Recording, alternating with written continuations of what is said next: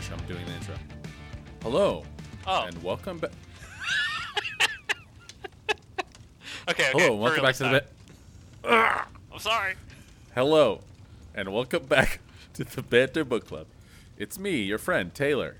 And me, your other friend John. That might be a little presumptuous. I'm sorry, Look, but either way, you're back listening to us on the Banter Book Club. For some reason. And if this episode had a title, it's probably got to be something like "Fly by the Seat of Our Pants" because I didn't do much preparation for this one. I was actually too busy uh, reading slash listening to your recommendation from the last episode. All right, all right. Um, and I've got to know your thoughts. oh, okay. So the the book in question was oh, geez, well, I, the series is the the Gentleman Bastards. The But. I actually don't remember. No, no, no. Give me a second.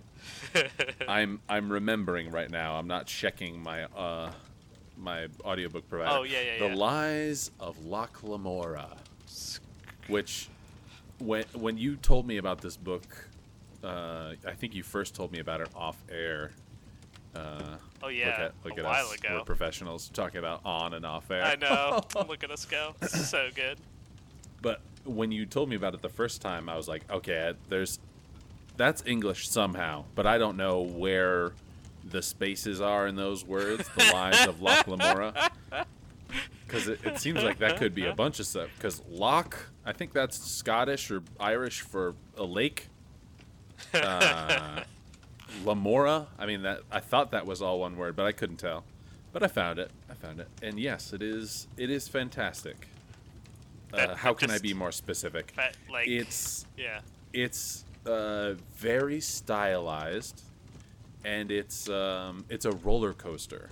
You you really get invested pretty early, and it's just uh, yeah, it just grabs you by the seat of your pants, and I thought the climax was happening at like halfway through. There's some some nutty stuff that goes on that you think, "Oh my god, where are they to go from here?" Up. It's great. Yeah, it's it's really cool.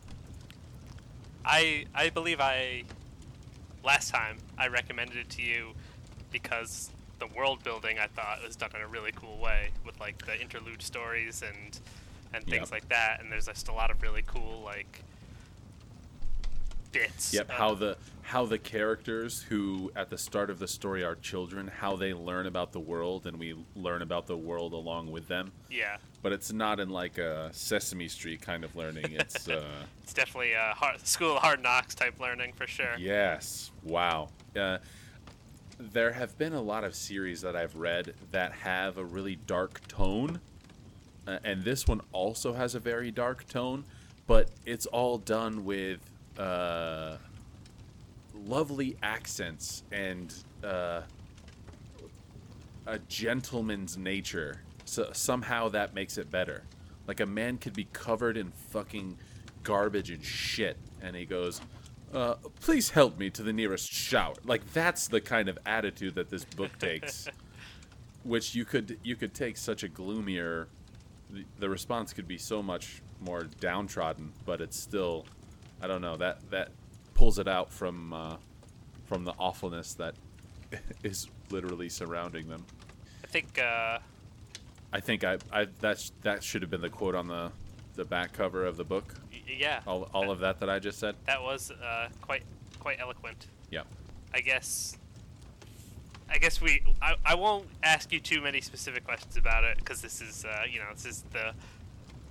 This is the Ki- king killer. You ask, variety. ask. yeah, but we are here to talk about a wise man's fear, which this is now episode two of a wise man's fear. And uh, where did we leave off last time? I think Kvothe he got his tuition, and now he needs to make sure that he can pay it. Yeah, In which the obvious answer is he goes to his friendly neighborhood Gaelet. Which, not Denna. Not Denna. No, Devi or Davy, depending on But your. she, but for whatever reason, like an idiot, instead of going right to see her, he goes to see Denna first. Like he's cutting it really close. His tuition is due noon the next day. I don't know. Yeah, and he's just Seems like, like, he's he needs his Denna fix before he actually does the important things in his life, which seems to be a bit of a theme. I mean, especially when it comes to Denna, you know, it's it, when it comes to Denna, he does But a lot of a questionable things. But it is a pretty interesting visit with uh, with Denna. Oh, for sure, Uh, for sure. She is boarding up in some preppy place that has a butler. Oh yeah, she's uh, she's got quite the digs going. yeah, and the uh, was it was he called a porter? I, be- or I believe was it- so. The porter, yeah. Kvothe learned something very important from this porter, which is the condescending smile. It comes into play later. But yeah, he feels uh, really insulted by this porter, or at least enough to admire the this porter's ability to insult him Yeah. with a smile. I think this is the first time where Denna, or one of the first times where Denna is really interested in magic. She is a normie, a muggle. yeah. uh, she's intrigued what by other- the bell. Yeah, So we haven't seen her do any any magic, and we haven't seen her know anything about magic. And she she asked both like, "What's going on?" I have this bell, but it's not loud enough for him to hear unless he's right outside the door. And she she admitted that she would check outside the door every once in a while. She would just swing the door open really quick and see if he was there. yeah. He wasn't, obviously.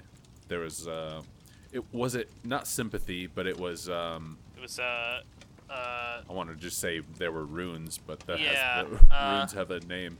yeah. What is it? A uh Si- sigil sigil sygaldry. Sygaldry. Oh my Sygaldry, god. yes. We've read these books how many times we can remember that shit?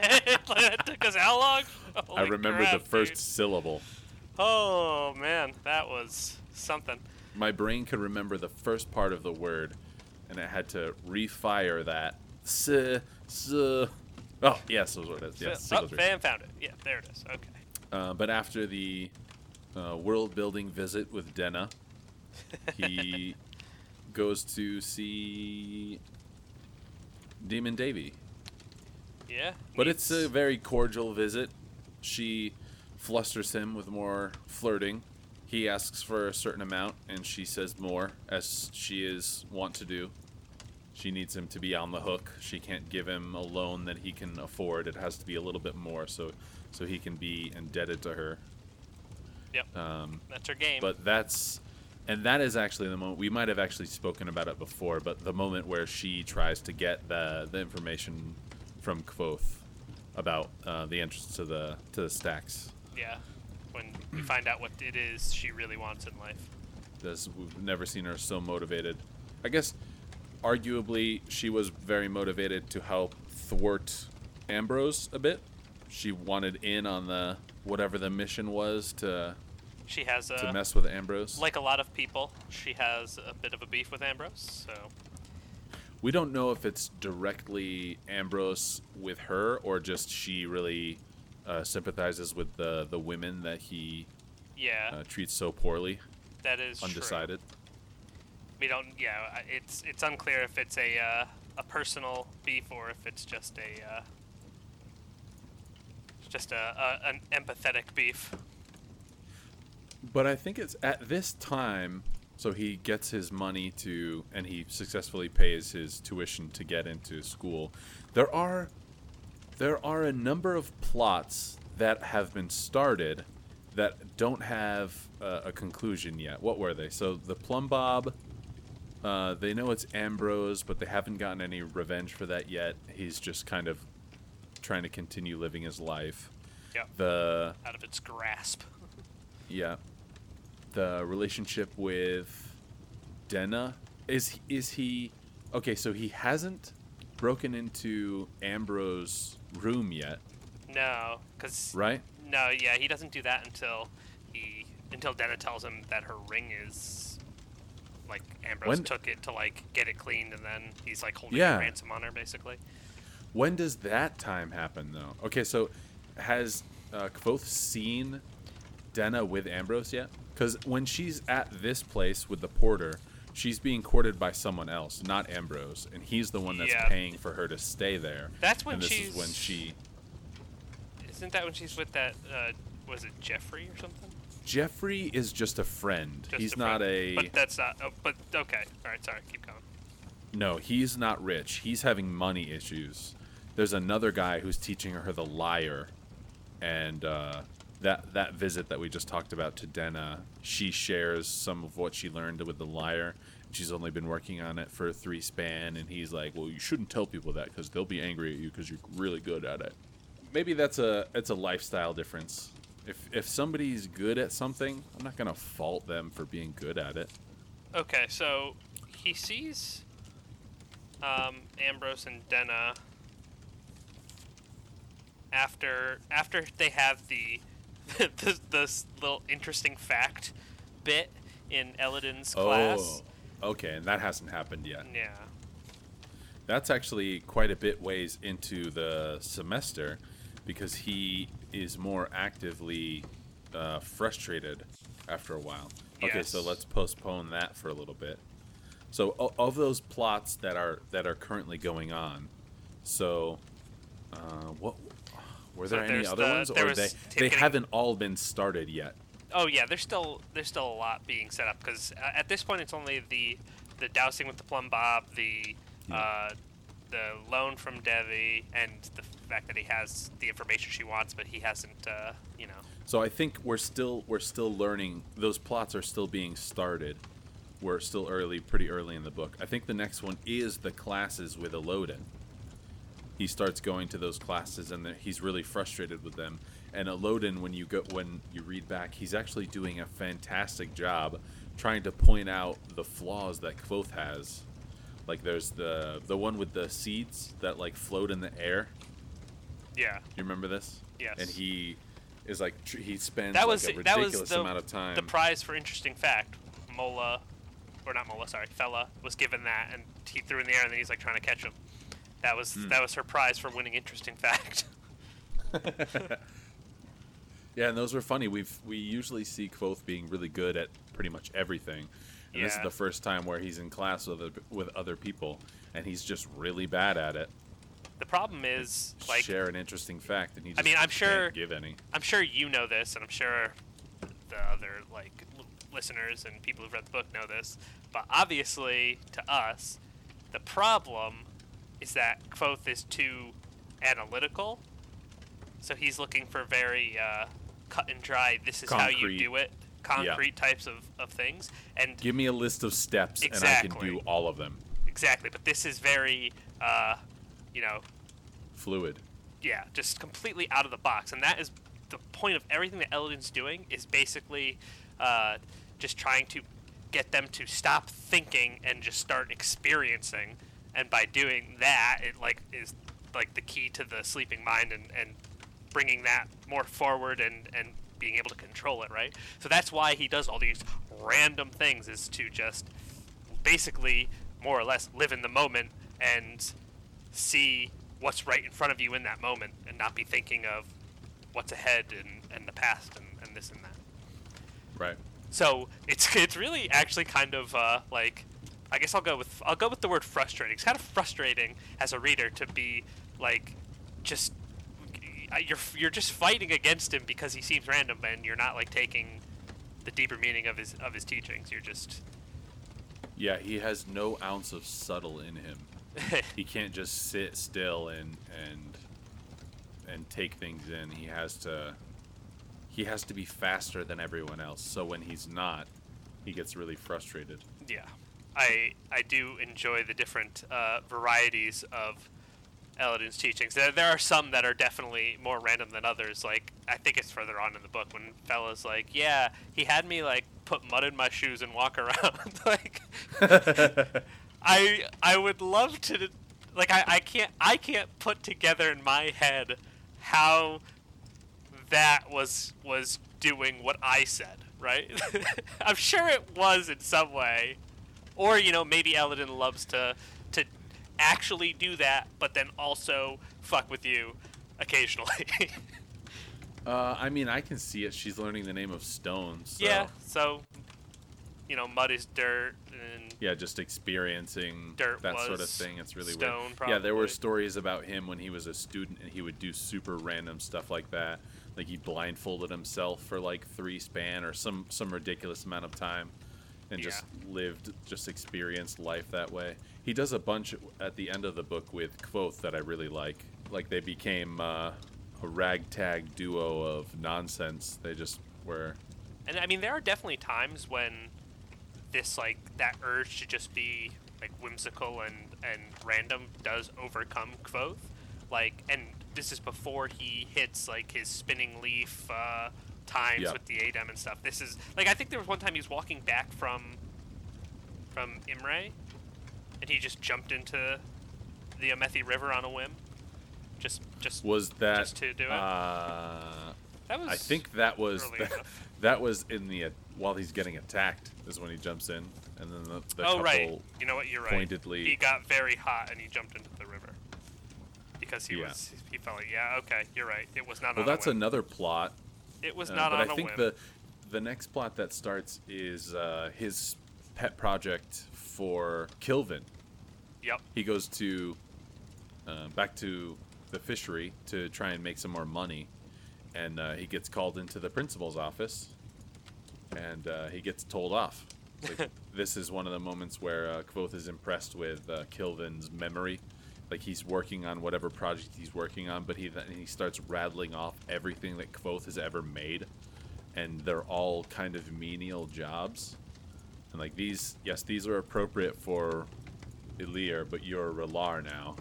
Yeah. Does this work please you? And so he finally caves and says, no, not really. And uh, Kilvin challenges him to make something uh, suiting his intellect, his prowess. And I think this is the first part where we. Maybe it's not actively hidden. No, it, I, it pretty much is actively hidden. He so he starts working on this project, but we don't know anything about it. All of the time that Kvothe spends working on it, the reader is not privy to. Yeah. It just sort of skips through. Like, yeah, yeah. Uh, there were some long hours in in the fishery, working on on thing. Like it just skips right over it. You know, we don't get to know. But And if you're not paying attention, there if yeah, if you're not actively connecting this moment with future odd moments, then it seems like there's some really random stuff that goes on in the story like uh, the bear trap moment. I remember the first time I read this, and uh, I think they were talking about uh, his conflict with Ambrose, and Sim was like, "It's like sticking your foot in a bear trap," and Kvothe breaks from the moment. It's like, "Ah, a bear trap! That's exactly what I need." yeah. And everyone takes it as he's gonna stick a bear trap in Ambrose's way, or somehow make Ambrose step in a bear trap. But that's not at all what he. he it was meant for his project that he's working on that we are that we don't know anything about. Yeah, it's like this weird uh, epiphany moment, and we're all like, we, we get to be uh, part of the Sim and Wil confusion as they like kind of just still look at each other like, whoa, what the fuck is wrong with this dude? Yeah, we thought he was cracked before, but what's going on now? yeah, yeah, something, something's, something's amiss here. Yeah, so that plot line gets opened. When does the actual the plot against Ambrose start up? Oh, yeah. So that's uh, that's interesting because so he- as the malfeasance happens, you know, he's sort of combating it with his own will. He has his friends assist in shielding him, a- and they sh- they sleep in shifts. And eventually, he confronts Davy about it. And it's not until after he gets the gram made, I'm pretty sure, that they actually. Well, he has to he has to learn that her ring is missing, and then the the time that well, he they're also looking for the get- moment, right? They're looking for the mommet. Uh, Yeah. For of that they assume. Okay, so I mean, for the uh, malfeasance to start, that Kvothe has to know that her ring is missing and have his first attempt at getting it. He gets into Ambrose's room, but the window is locked, and there's like something that uh, that alarms Kvothe, and so Ambrose comes right back, and Kvothe has to get out as fast as he can. It ends up falling off the roof, and he like cuts himself on the roofing tile, and and Ambrose gets a piece of his blood, gets some of his blood, and then starts doing malfeasance against him. And this is before, and Kvothe has no idea that there's any malfeasance going on, uh, and uh, Sim and Wilem, Kvothe is is dead set on the malfeasance being Ambrose, but Wil and Simmon are like, think about it. He's a clever bastard. He would never do this. That he, this is a job that he would get somebody else to do. I don't. We don't think it's Ambrose. Ambrose doesn't ever do anything himself. He gets other people to do it. We don't think it's Ambrose. And then, since he they know about Davy already, uh, I think it's uh, Wilem that says, "Well, think back to the last time you saw Davy. Did you offend her in any way?" And that was the time where he said no to her. He did was not going to Yeah. tell her how to get into the stacks, and then he also ignored her sexual advances, so they think it's her. And then they that's when he finally reacts without telling them and shows up at her place of business. And they have one of the most em- epic sympathy fights or the only sympathy fight? It's uh, yeah, it's the only sympathy fight at least so far. You know, aside from the du- the little duels in Elxa Dal's class. yeah, in the class. y- uh, you Yeah. heard me just refer to it as a little duel because it's Yeah. you know it's, they're not actually going after each other. They're just they're battling uh, wills on other inanimate objects, not not going after each other. Very Yeah, different. they're not actually trying to kill each other. or torture the other into giving information. you know, totally normal things. But I think the the moment where Kvothe learns about Denna's missing ring was just a small moment. And then after that he try then he decides to to risk Yeah, himself there's the two different. There's like the two different times that trips. they yeah. that they have to go into Ambrose's stuff. Oh my god! And it's the second time that you know right before it is when uh, Davy joins them in their plot against Ambrose, and that's when yeah okay Yeah, this is another time where Ambrose kind of does Kvothe a big favor. Like if Ambrose wasn't such a huge piece of shit, then Davy wouldn't wouldn't care enough to uh, reconcile with Kvothe. yeah, and it's it's just another one of those things where this guy's actively trying to you know screw over someone. He doesn't know that it's Kvothe at the time, the guy, the person he's doing malfeasance Yeah. against, but it's actually assisting Kvothe in gaining allies. It's Very just- strong allies. Yeah, very strong. So it's, it's a very uh, strong example of actions having consequences. And all of this is happening still at the university.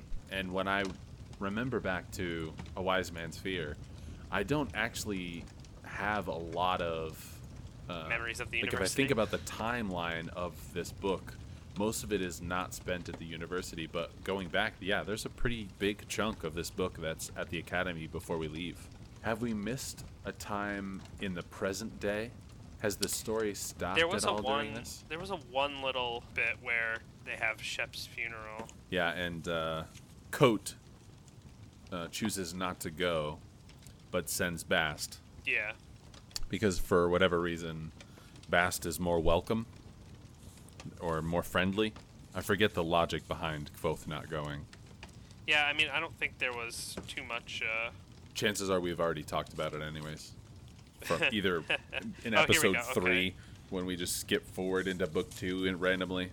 the part where he's like, Kvothe is telling uh, Bast that he saved everyone last night, and he's like, "Oh, that's just not true. You know, you you would have stopped it. That's what you do." He sort of just shrugs it away. Oh, when he gets beat up by the two random soldiers. Uh, no, I think they're still talking about the shape changer or the skin Oh dancer yes. here. Okay. They stop because uh, because like Cob comes in or whatever, and apparently my dogs think that right now is the best time to play. You'll be missing the funeral, blah blah blah. yeah, yeah, yeah, they're they're playing.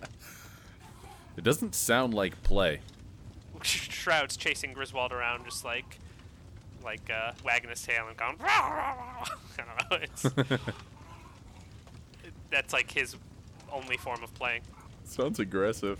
I mean, he's he's like a little 11 pound dog, right? Go, he's going Yeah. after the Riz is like 16 or 17 pounds, something like that. So The real David and Goliath he's moment. a he's a scrappy little dude, you know. Why? Okay, so where were we? Where are we in the story? Where are we in the story? Well, you see. Are we just gonna pick up after the? Were there any cool moments? Okay, so uh, maybe I'm not sure exactly when it happens, but there is there is a moment where I have mental bookmarks about like this feels really important. Okay. It feels like it's introduced something to be true with Denna. Denna is um I think it's the moment where she comes in the Eolian and uh, walks up to the table and is like, "Pretend you're angry at me. I'm late," or so, like whatever. And then they do a wonderful job acting like they were expecting her, and she's really late, and she escapes this whatever guy that has has accompanied her, Oh, and then they introduce her to this card game as if she didn't know it already, and she fucking steals their money from them. Oh yeah, she she straight up uh, hustles them. She sharks them. Yeah. Yeah. but during that uh she's asking about magic too or after that or whatever i think that moment is that they're at the table with the three of them and they tell her a whole bunch of stuff about magic how magic works certain types of magic um Yeah. they don't teach her how to do it that's those are state secrets yeah. Uh, can't tell her those. secrets. but they give her all this information and then she asks about a about a different type of magic do you remember this moment Yes. Do you and she asks her, "Do you know anything about a type of magic where you just write something down and that becomes true for the person who reads it?" And um, they all say no. They think she's talking about the one with the runes, Oh, sig- Sygaldry. Sygaldry. Yes, they think that they just oh no, it's not it's not that. This this thing what you think is actually this other thing. But actually what I think this moment coupled with another one in the future is that that is a real magic that she has seen. And she knows somebody who can write something down and it becomes true. Such as her patron writing something like, "You're a good musician." Oh, that, okay, that's I mean, I don't one. know. That that I, uh, just that just came to me. That was not something that I I've thought previously. So Right. There's no proof of that anywhere, No, but that would yeah. be a, an interesting example. That was all read between the lines stuff that I was saying, though. Like, don't. Yeah, There isn't any proof that that is a real of type magic. of magic, but she asks about it twice. So I'm like, yeah, that that exists. that seems real. There's confirmation. One hundred percent true. Hundo P. Writing magic. Death Note is in King Killer Chronicles.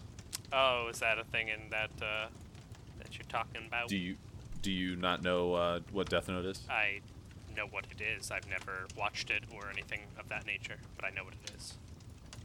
In- Okay. Insofar that it is like uh, an anime. Yes, there is a book slash notebook that if you write a name in it, that person dies. I might not have broken that out if you were like, "Tell me about Death Note." I would have been like, "It's an anime." That's as far as I would have gone. But I do recall that from uh, hearing it before. And this book also uh, introduces other types of magics that that are yet, as of yet, unexplained. Kilvin has a few in in uh, his shop that, uh, yeah, have no explanation yet. And like the, um, I think it was called the ward, the major ward. It just stops something in its tracks.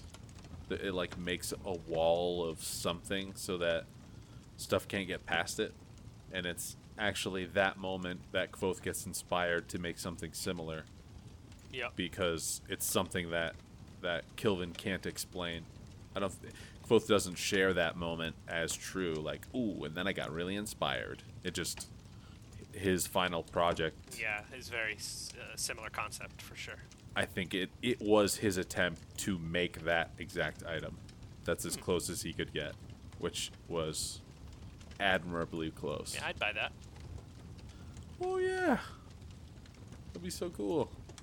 I mean, I'd be I'd buy any kind of magic probably. Well, I, I meant I'd buy uh, your particular parallel of it.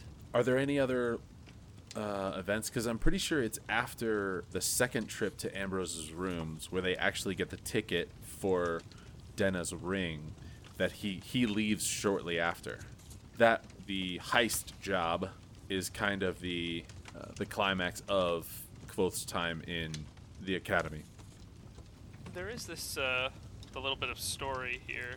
Story of Faeriniel, or Faeriniel, I guess. You uh, do you remember that story? I definitely remember the name. Um, called A Piece Give me the begin. The the chapter is a piece of fire. So it was like uh, Faeriniel was at a great crossroads. There was no inn where the roads met. Instead, there were clearings and the trees where travelers would set up their camp and pass the night. And there was like the the beggar that went around to the different fires. Oh, can you spare a, a piece of fire or whatever? Oh, yeah. Was that that was the story that Kvothe tells while they're drunk on the bridge on the way back to uh, the academy? Okay. Yeah, because uh, Kvothe, it's the the man on the road, eventually becomes an elder of the Edema Ruh. This is a story that the Edema Ruh tell the other Edema Ruh, Yeah. and it's about it's essentially a story about family. And on the road, this old man, this beggar, comes across many different types of people, and they all kind of either tell him off, require gold that he obviously doesn't have, or um, or was the uh, the last option was the Edema Ruh. Oh, I guess you, he got politely turned away by the Amyr, Yeah. The, the Amyr tell it like turns him away politely, and then and then he finally comes to the Edema Ruh, and they invite him into their family. Not just their caravan; they don't just share food with him, but he becomes like part of the family, literally. So a whole chapter is dedicated to this story. And do you think it is here for any more purpose than just a story that is dear to Kvothe's heart because it is basically uh, a, a story that shines a positive light on his roots? You know what? That's that's a great example of a thing that I've never thought about before. I haven't thought about it once until you just ask- now. Once you ask that question, it seems very obvious. If books, words in a book are like money, you only have so many words that you can fit in a book, and to dedicate so many words puts a lot of emphasis on the thing, for sure. Even outside of the story and the deep, how the deepness of uh, Patrick Rothfuss, but just literally, if you spend The a lot of time on a thing, yeah, Sorry, keep going. I, I feels like that word's gonna get used every The single time. deepness. I did find the next interesting thing.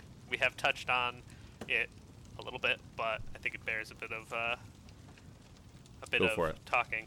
Uh, so they find they had like that bet about find the, some book or whatever. So they go to Puppet to settle it, and Uh, it's not. Kvothe uh, uh, Puppet.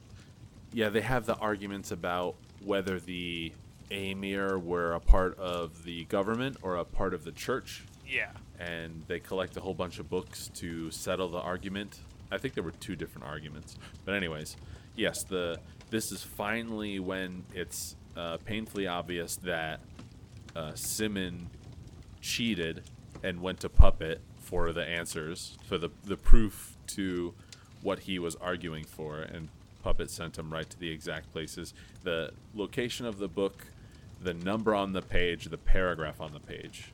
yes. Like when Simmon is reading it out, he's like, "This book, chapter this, page this," and like, okay, so this this mind that is the puppet is insane. Like, whoa. And what you know what's kind of uh, funny and interesting is that uh, when they first go to him, he says, "Who calls on Taborlin the Great?"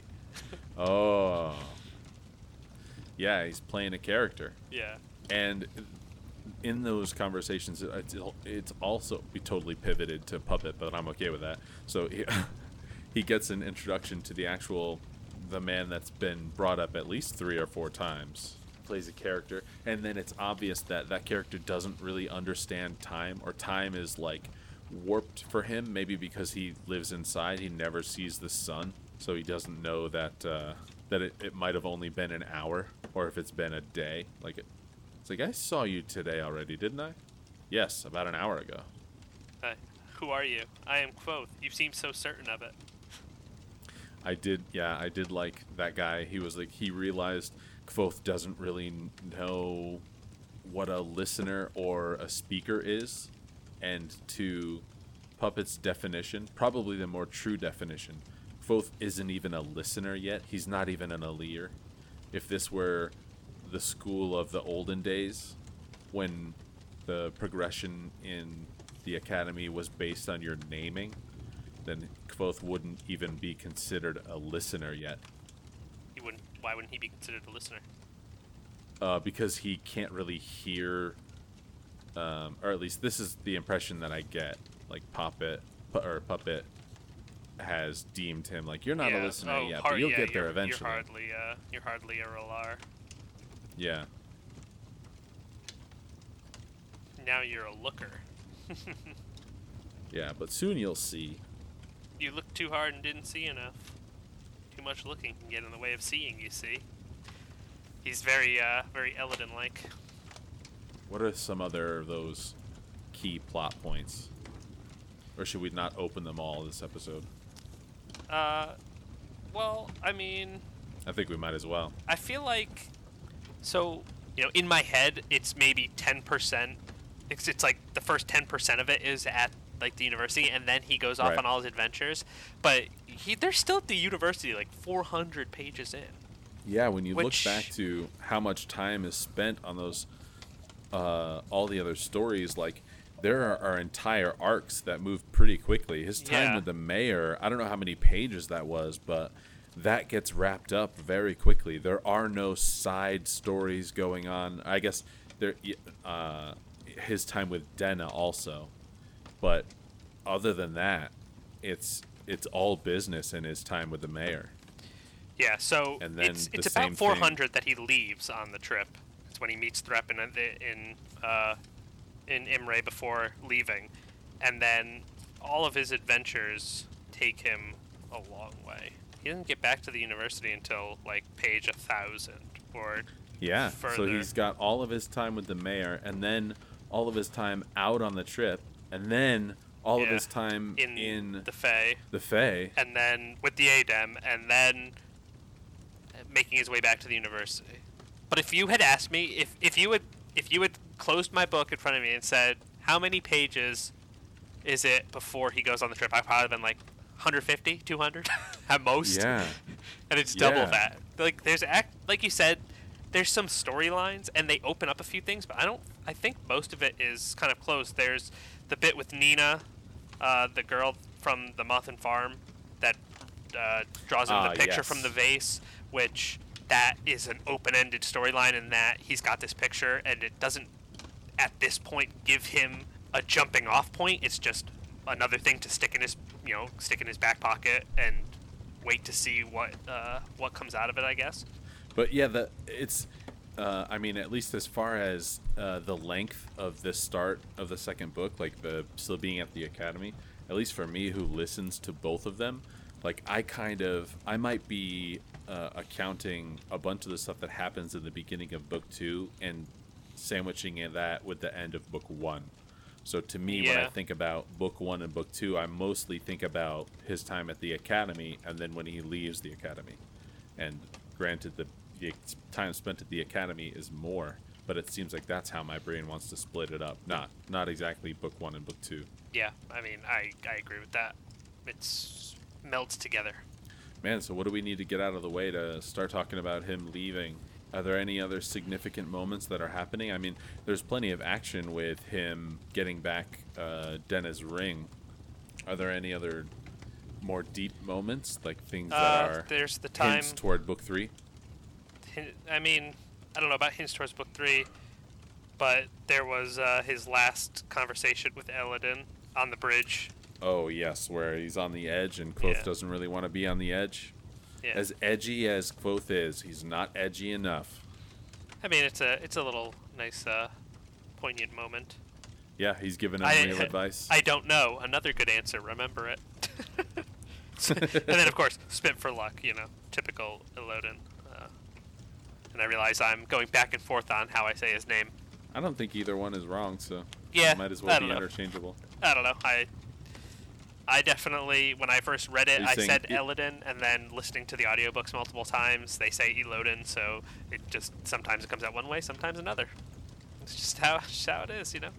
Yeah, I've I've actually I don't know if I've heard anybody give a a true answer to that, like how you really pronounce it. Again, There are a lot of times where names and fantasy stories I think are just completely made up, but turns out I meet one four years later, somebody with that name. I do believe that Patrick Rothfuss has, uh, in the 10 year anniversary of of Name of the Wind, there's a pronunciation guide. Ooh. Uh, and I do have that, though it is upstairs and inaccessible at the moment. Tune back in next time when we learn the true pronunciation of Elodin or Elodin. Yes, I will be sure to have it to hand uh, for next time. I don't want to ruin the moment, but you had left me a message at the end of the last episode that said, I know exactly how I'm going to earn our explicit next week. Yes, yes, I do.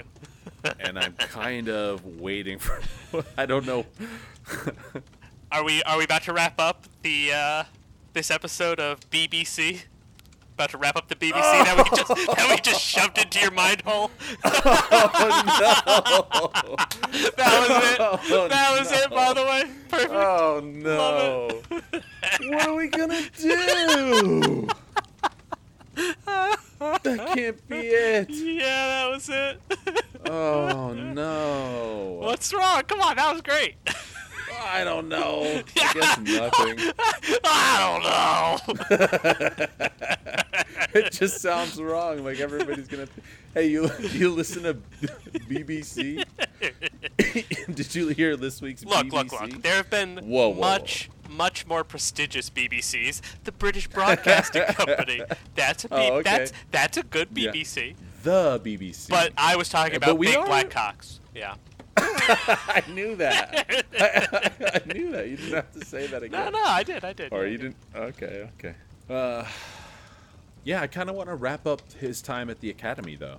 Basically, if there is a little heist. That that was a fun adventure. Each everybody had their own role. yeah, Everybody got to act and convince Ambrose that this was a natural moment and there was no tomfoolery. But then Kvothe gives it away. And he get ends up on the horns, right? I know there Yeah, was much it's- merriment that happened after this. Kvothe is super happy he got her ring back. But then there's just it's essentially the Shire from Lord of the Rings. That moment of the story where kind of everyone is happy and all good it's all good things. But it gets Yeah. actually not too rudely interrupted because we don't actually hear anything about it. Although there is a moment when Kvothe is taken where we hear some stuff about wh- whoever those government officials were or church officials. The priests with the cudgels that had special colors or something, and this kind of special club means that he can take a duke to court and he can't say anything about it. what color club was that? It was gold with silver trimming. What do you think they would?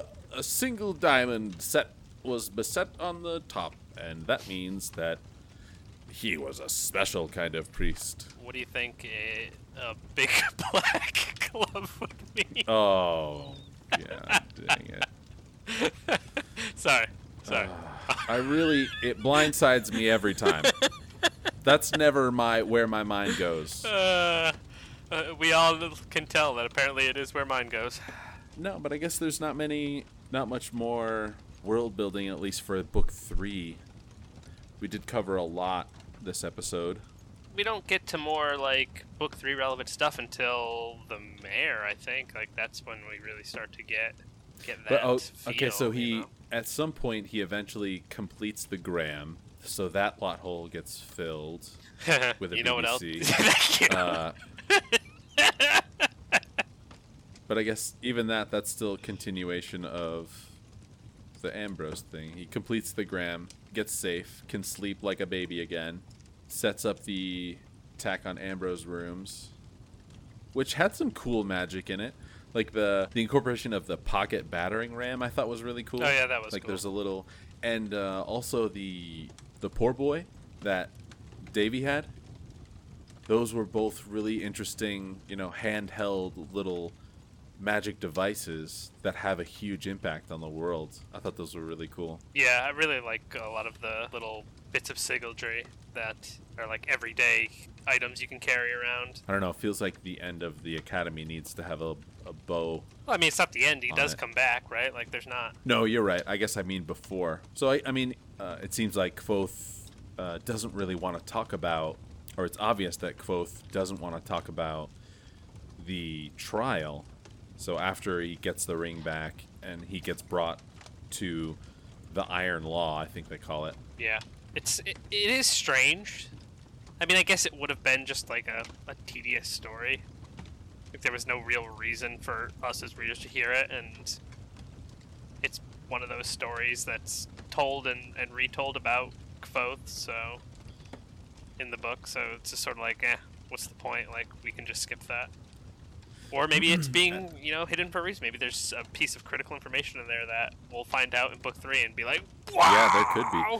Yeah, Who Kvo- knows? Kote definitely seems to be hiding a bunch of stuff. Oh yeah. So it seems like there could definitely be some stuff in there, and uh, he just wants people to do their due diligence. Or, my in my mind, he had those memoirs, and he and the trial is what flummoxed him, in the, and that's why he stopped because he couldn't, or he, that was the the point in which he got to before he quit. So it seems like that might be the reason that he quit. Maybe the trial is just too boring of content for him to make interesting. Or a trial is too boring for Patrick Rothfuss to make interesting. I mean, either way, I mean, a trial's probably not going to be the most interesting of. Uh, That's exactly right. I'm not I'm not blaming him for it, but like Yeah. uh, episode 1, A Phantom Menace gets so much crap about it being a trade Oh, yeah. envoy mission and they had the whole thing at the beginning that was super fucking bo- get to the lightsabers. Where are the lightsabers? we are the fans, and we need lightsabers. yeah. They're wrong. like, You think they're wrong? You liked the beginning of Phantom Menace? I mean, I don't think it's. Uh, I didn't think it was particularly bad. Send the droid, Dickers. You check it out, Corporal. We'll cover you. Roger, Roger. that is one of my favorite. I gotta rewatch. I haven't seen that in so long. I, I I remember really disliking them the first time I saw them, but I think back on them very fondly. Like they're fun adventures. Yeah, Oh, I, that was probably the most controversial controversial thing I've said so far. they're fun adventures. Even more than the BBC. Or, uh, or your stance on the movie Avatar. Oh yeah. I mean, uh, to you that sounded inflammatory, but I know I've got Inflammatory? nerds on my side. You don't think? I, yeah. I, to, to I, you, you you seemed upset with the fact that I thought the movie was I, bad. I thought it was. I'm not upset that you thought the movie was bad. I was baffled that you thought it was as bad as you said it was. oh, okay, fair enough. That was that was the like. If you didn't like it, that's one thing, but it wasn't even that you didn't like it. that was it was a totally different. Uh, Yeah, and I remember the first time I saw it. It was the first time I saw like a 3D movie, and it was done really well. It did feel like it was a huge success. Obviously, it made so much fucking money, but like when you think back to the story or the world building, there wasn't much.